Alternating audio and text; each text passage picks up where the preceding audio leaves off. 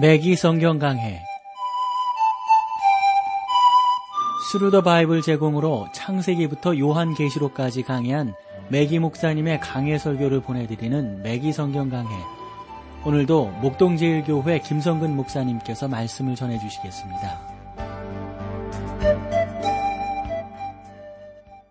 애청자 여러분 안녕하셨습니까? 맥기 성경 강해 자, 오늘도 여러분들을 시부리서로 모시겠는데요. 오늘은 12, 아, 5장 12절 말씀부터 나누겠어요.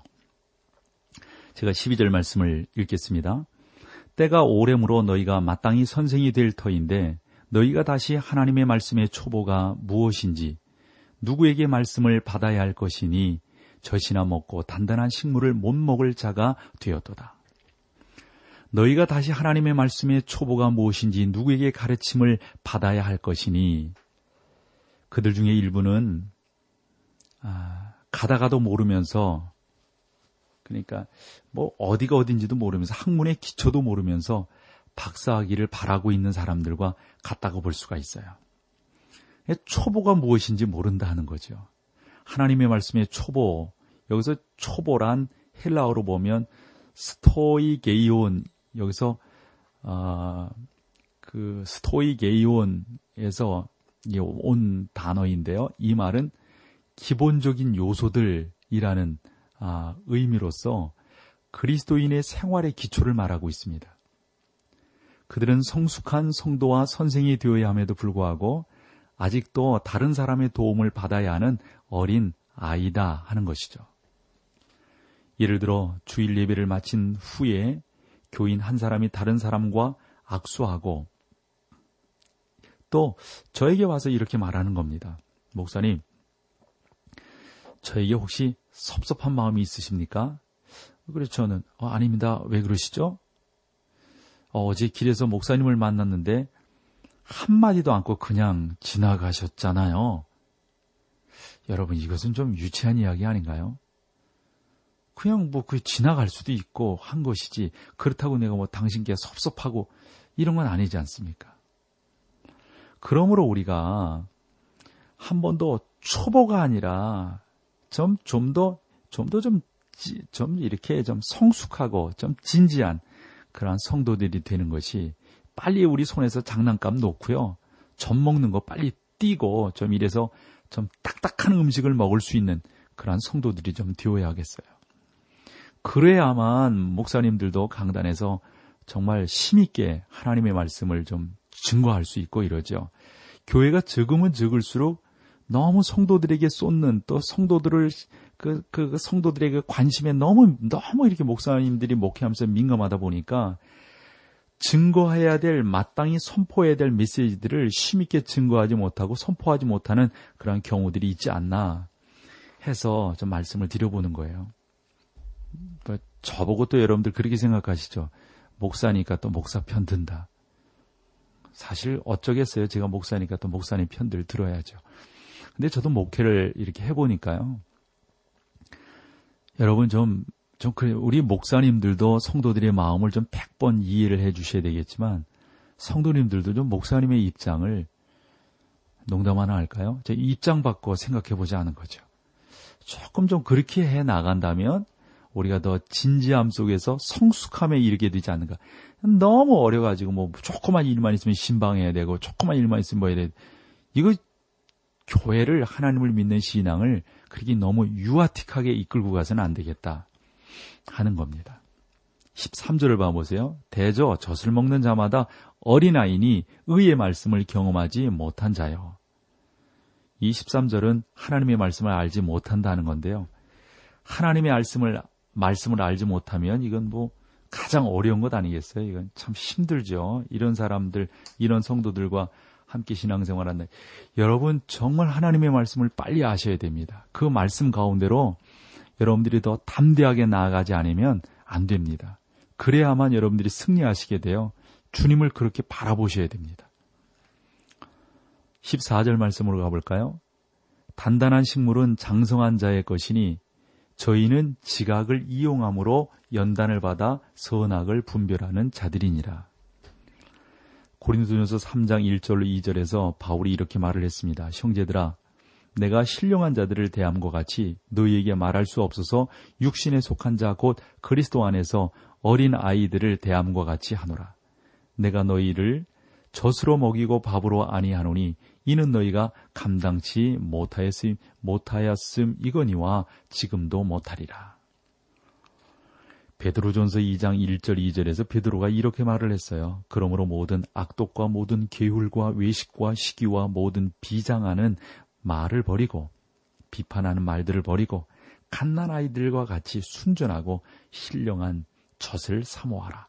이는 이로 말미암아 너희로 구원에 이르도록 자라게 하려 함이라.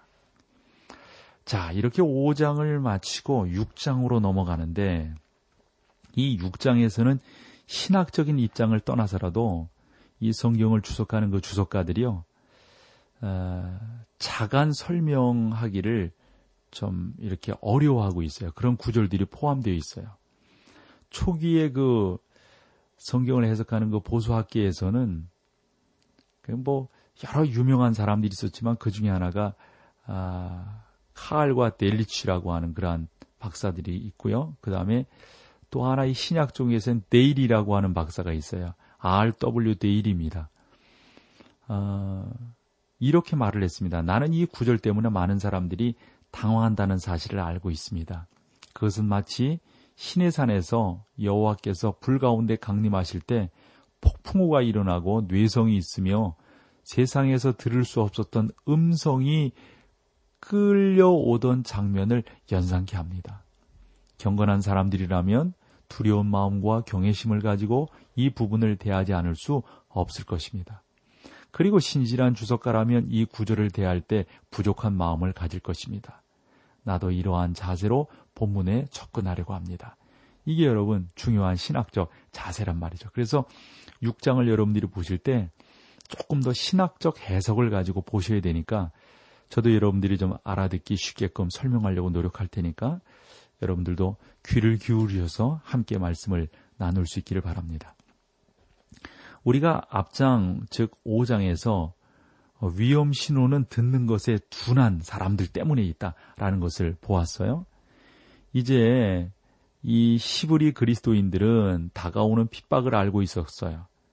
그랬으므로 그들이 그리스도를 믿는 도리를 버리고 다시 유대교로 돌아갈 그런 어떤 그런 경향들이 막 보였다고요. 그런 위험성들이 있었어요. 그래서 이 시브리스의 저자 우리가 바울이라고 보았을 때 바울은 의식을 중요시하는 유대주의의 유치한 사실들을 지적하고 지금 있는 겁니다. 바울은 그들이 장성하기를 권면하고 있습니다. 자, 6장 1절로 가볼까요? 그러므로 우리가 그리스도 도의 초보를 버리고 죽은 행실을 회개함과 하나님께 대한 신앙과 교훈의 털을 다시 닦지 말고 완전하게 나갈지니라. 여러분 그리스도 도의 초보를 버리고 이것은 문자적으로 그리스도에 관한 초두의 말씀을 떠나서라는 의미입니다. 이것은 건축자들이 먼저 기초를 세우고 그 위에 기둥을 세우며 또 학생이 뭐 이렇게 ABCD부터 시작해서 박사학위까지 바라보는 것과 같다고 볼 수가 있습니다. 이것은 하나님의 보좌를 향하는 신자들이 갖추어야 할 아주 준비하는 그러한 자세입니다. 그래서 그 1절에 보면 나아갈진이라 그랬잖아요. 이것은 수직적인 표현이 아니라 수평적인 표현이에요. 완전한데 이것은 장성해 가는 거죠. 성년이 되어져 가는 것을 말합니다. 그러니까 구약에서 의식, 상징, 그리고 절차 이런 것들을 어, 중요시 여겼잖아요. 신약에서도 마찬가지예요. 이런 것들을 통해서 그리스도를 우리가 좀 더 알고 그분께로 나아가자 하는 겁니다. 그래서 좀 더, 어, 그, 예수 그리스도에 대한 묘사로서 살펴본다면 한 여섯 가지 기본적인 사실들을 생각해 볼 수가 있을 거예요. 첫째로 죽은 행실로부터의 회개입니다. 둘째로 하나님을 향한 믿음이고요. 셋째로 세례, 교훈 뭐 이런 거죠. 네 번째로 안수, 다섯 번째로 죽은 자의 부활, 그리고 여섯 번째 영원한 심판 등을 볼 수가 있습니다. 이게 이게 절차라고 보는 거란 말이죠. 이 성, 신약적인 성경으로 본다면 죽은 행실을 회개함 이라는 그 말씀도 우리가 한 번 더 살펴봐야 되겠죠. 이것은 행실이란 모세 율법을 가리키는 그런 표현입니다. 어, 그들은 율법을 지키려고 하다가 그것을 어겼고 또다시 회개하는 과정을 되풀이합니다. 저자는 이것이 바로 어린아이들의 아, 일이라는 것이죠. 또 보시면 하나님께 대한 신앙과 그랬어요. 여러분 구약은 하나님께 대한 신앙을 가르치죠. 그러므로 여러분이 하나님을 믿는다고 하는 말만으로는 여러분이 높은 수준에 도달해 있다는 사실을 말해주지는 않는 것이죠. 말만 해가지고는 안 됩니다. 구약의 의식은 대제사장이신 그리스도가 아니라 성전의 제사를 통하여 하나님께 나아감으로 그에 대한 신앙을 표현했던 것이죠. 그러니까 여러분들이 삶으로서 행동으로서 성숙한 신앙에 이르러야 되는 겁니다. 2절을 보실까요? 세례들과 악수와 죽은 자의 부활과 영원한 심판에 관한 아, 요 말씀은 우리가 함께 찬송을 나누고 계속해서 말씀을 나누도록 하겠습니다.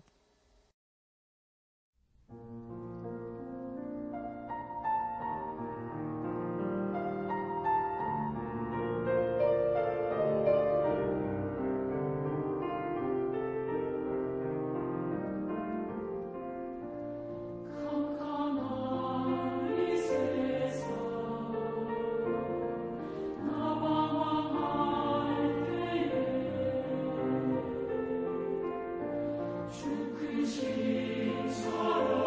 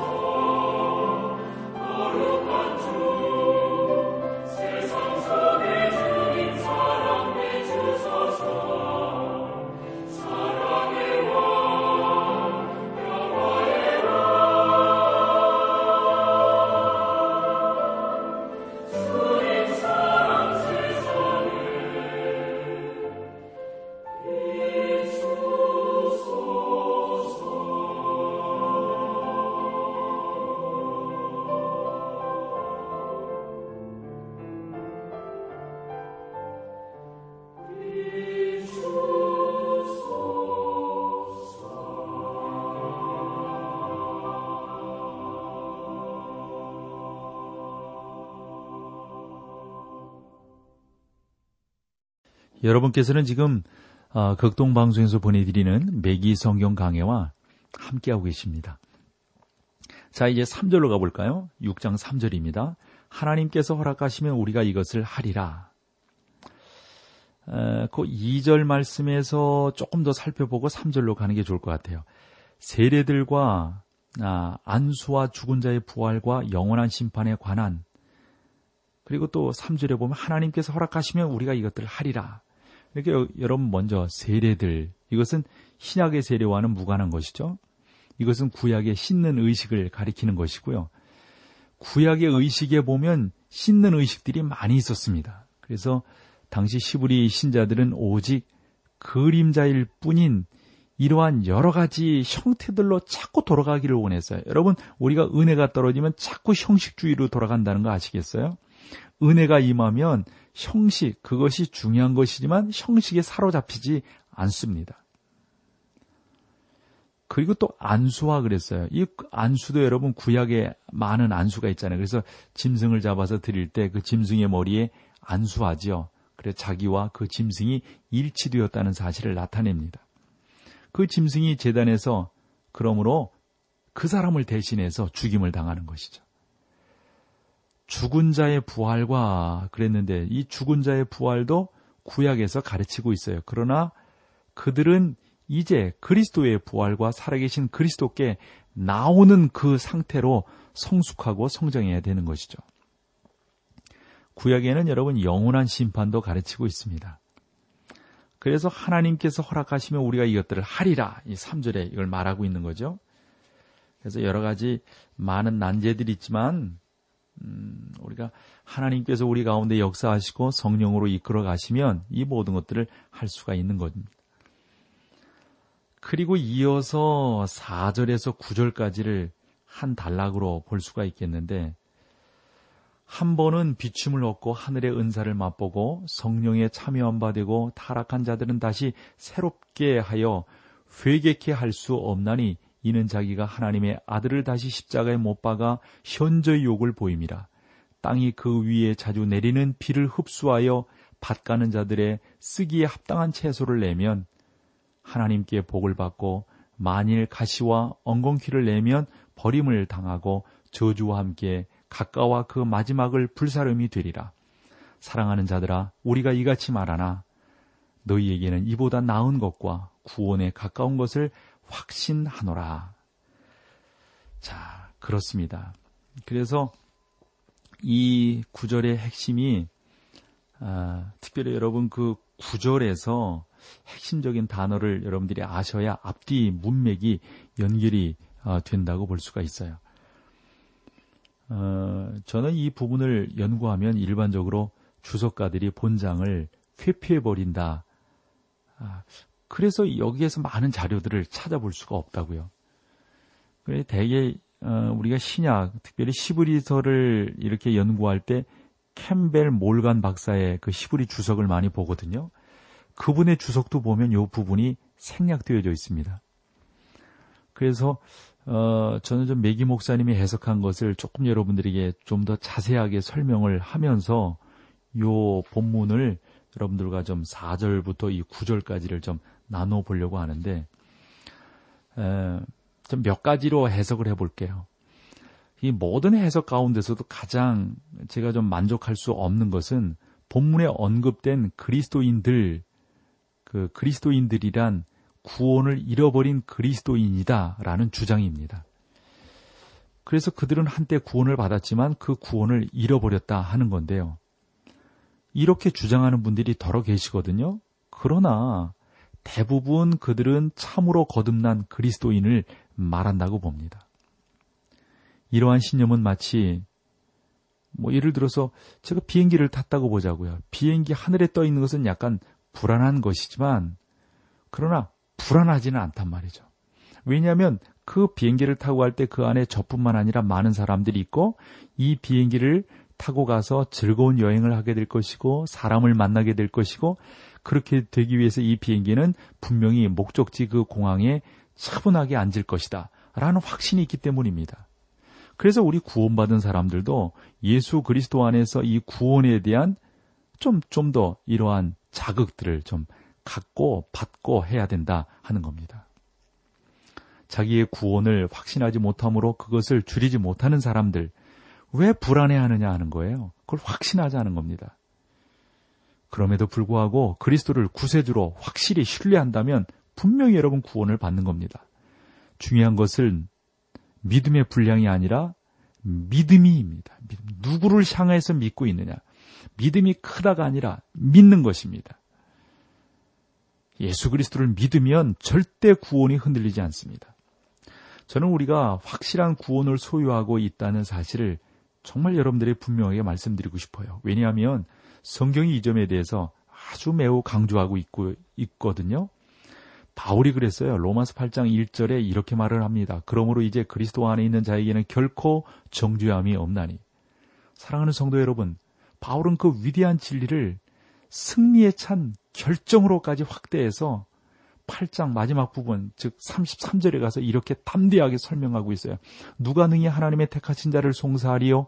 의롭다 하시는 하나님이시니 누가 끊으리요? 뭐 이렇게 강력하게 설교하고 있는 것을 보게 됩니다. 하나님의 보좌는 그리스도를 신뢰하러 나오는 연약하고 어, 겸손하여서 어, 그 건, 강한 그러한 어, 사랑하는 성도들에게 미치게 된다는 사실입니다. 오늘날 하나님이 지으신 우주에는 그리스도의 피로 의롭다 하심을 받은 사람들을 송사할 수 있는 존재가 없어요. 예수 그리스도가 인친자를 감히 빼앗을 자가 없어요. 그래서 바울이 로마서 8장 34절로 39절에서 이렇게 말을 했잖아요. 누가 정죄하리요 죽으실 뿐만 아니라 다시 살아나신 이는 그리스도 예수시니 그는 하나님 우편에 계신 자요 우리를 위하여 간구하시는 자니라. 사랑하는 우리 매기성경 강의를 애청하시는 성도 여러분. 여러분이 이 말씀을 정말 음료수라고 생각하시고 마신다면 여러분 커다란 확신의 기초를 얻게 되는 겁니다. 누가 우리를 그리스도의 사랑에서 끊으리요 환란이나 곤고나 핍박이나 기근이나 적신이나 위험이나 칼이랴 기록된 바 우리가 종일 주를 위하여 죽임을 당케 되며 도살할 양같이 여김을 받았나이다 함과 같으니라. 그러나 이 모든 일에 우리를 사랑하시는 이로 말미암아 우리가 어떻게 해요? 넉넉히 이기느니라. 이 말씀이 만족을 줍니까, 여러분? 어떠세요? 아멘이세요? 그렇죠. 여러분 계속해서 바울이 뭐라고 말하는가 한번 들어봐요. 내가 확신하노니 사망이나 생명이나 천사들이나 권세자들이나 현재일이나 장래일이나 능력이나 높음이나 기쁨이나 다른 아무 피조물이라도 우리를 우리 주 그리스도 예수 안에 있는 하나님의 사랑에서 끊을 수 없으리라. 이 구절에서 바울은 말하지 않은 사실을 지적할 수 어? 여러분들이 있겠어요? 없어요, 여러분. 여러분을 그리스도의 사랑에서 분리시킬 수 있는 것을 찾을 수 있겠습니까? 없어요.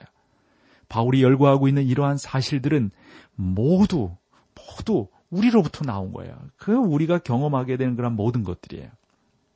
여기에서 우리는 아무것도 하나님의 사랑으로부터 우리를 분리시킬 수 없다라고 하는 보증 수표를 받은 거예요. 즉 보이는 것이나 보이지 않는 것도 자연적인 것이나 자연적이지 않은 것도 그 어느 것도 그리스도 예수 안에 있는 하나님의 사랑에서 우리를 끊을 수가 없는 겁니다. 주 예수 그리스도는 우리의 절대적인 안전에 관하여 놀라운 말씀을 해주셨어요. 그분의 말씀을 듣고 그분을 그러므로 신뢰해야 합니다. 하나님의 말씀은 살아있고 능력이 있습니다.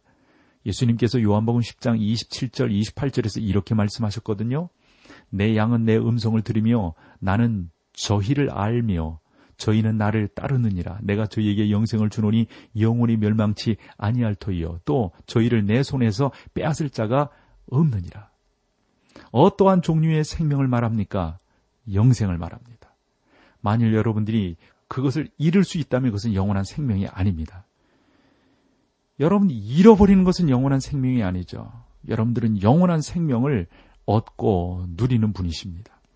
그래서 그 요한복음 10장 28절 29절에 내가 저희에게 영생을 주노니 영원히 명물 멸망치 아니할 터이요 또 저희를 내 손에서 빼앗을 자가 없느니라. 저희를 주신 내 아버지는 만유보다 크심에 아무도 아버지의 손에서 빼앗을 수 없으리라. 말씀하신 이 말씀이 분명한 거라고요. 분명합니다. 그분을 붙드는 것은 여러분의 능력에 관한 문제가 아닙니다 이것은 그분이 여러분들을 붙드는 능력의 문제입니다. 여러분들이 주님을 붙든 것이 아니라 주님이 여러분들을 붙드셨어요. 주님은 여기에서 그 무한한 지혜와 신성의 충만한 권위로 우리를 붙드실 수 있는 겁니다. 그분을 신뢰하는 자는 멸망치 않으리라고 말씀하셨습니다. 문제는 여러분이 소망을 전능하신 하나님께 두고 있느냐 아니냐에 두고 있으면 실패하지 않습니다. 두지 않으면 실패하게 되는 거죠. 이러한 은혜가 여러분 가운데 더욱더 넘치기를 간절히 소망합니다. 오늘 여기까지 하겠습니다. 함께 해주셔서 고맙습니다. 맥기 성경 강해 지금까지 Thru the Bible 제공으로 창세기부터 요한계시록까지 강해한 매기 목사님의 강해 설교를 목동제일교회 김성근 목사님께서 전해주셨습니다. 이 시간 방송 들으시고 청취 소감을 보내주신 분께는 나침반 출판사에서 신앙서적을 보내드립니다. 청취 소감을 남겨주실 분들은 극동방송 홈페이지 매기 성경 강해로 들어오셔서 사연을 남겨주시거나 문자로 참여하실 분들은 한 통에 50원의 유료 문자 샵 1069, 샵 1069번으로 보내주시기 바랍니다. 매기 성경 강해 오늘 순서를 마칩니다.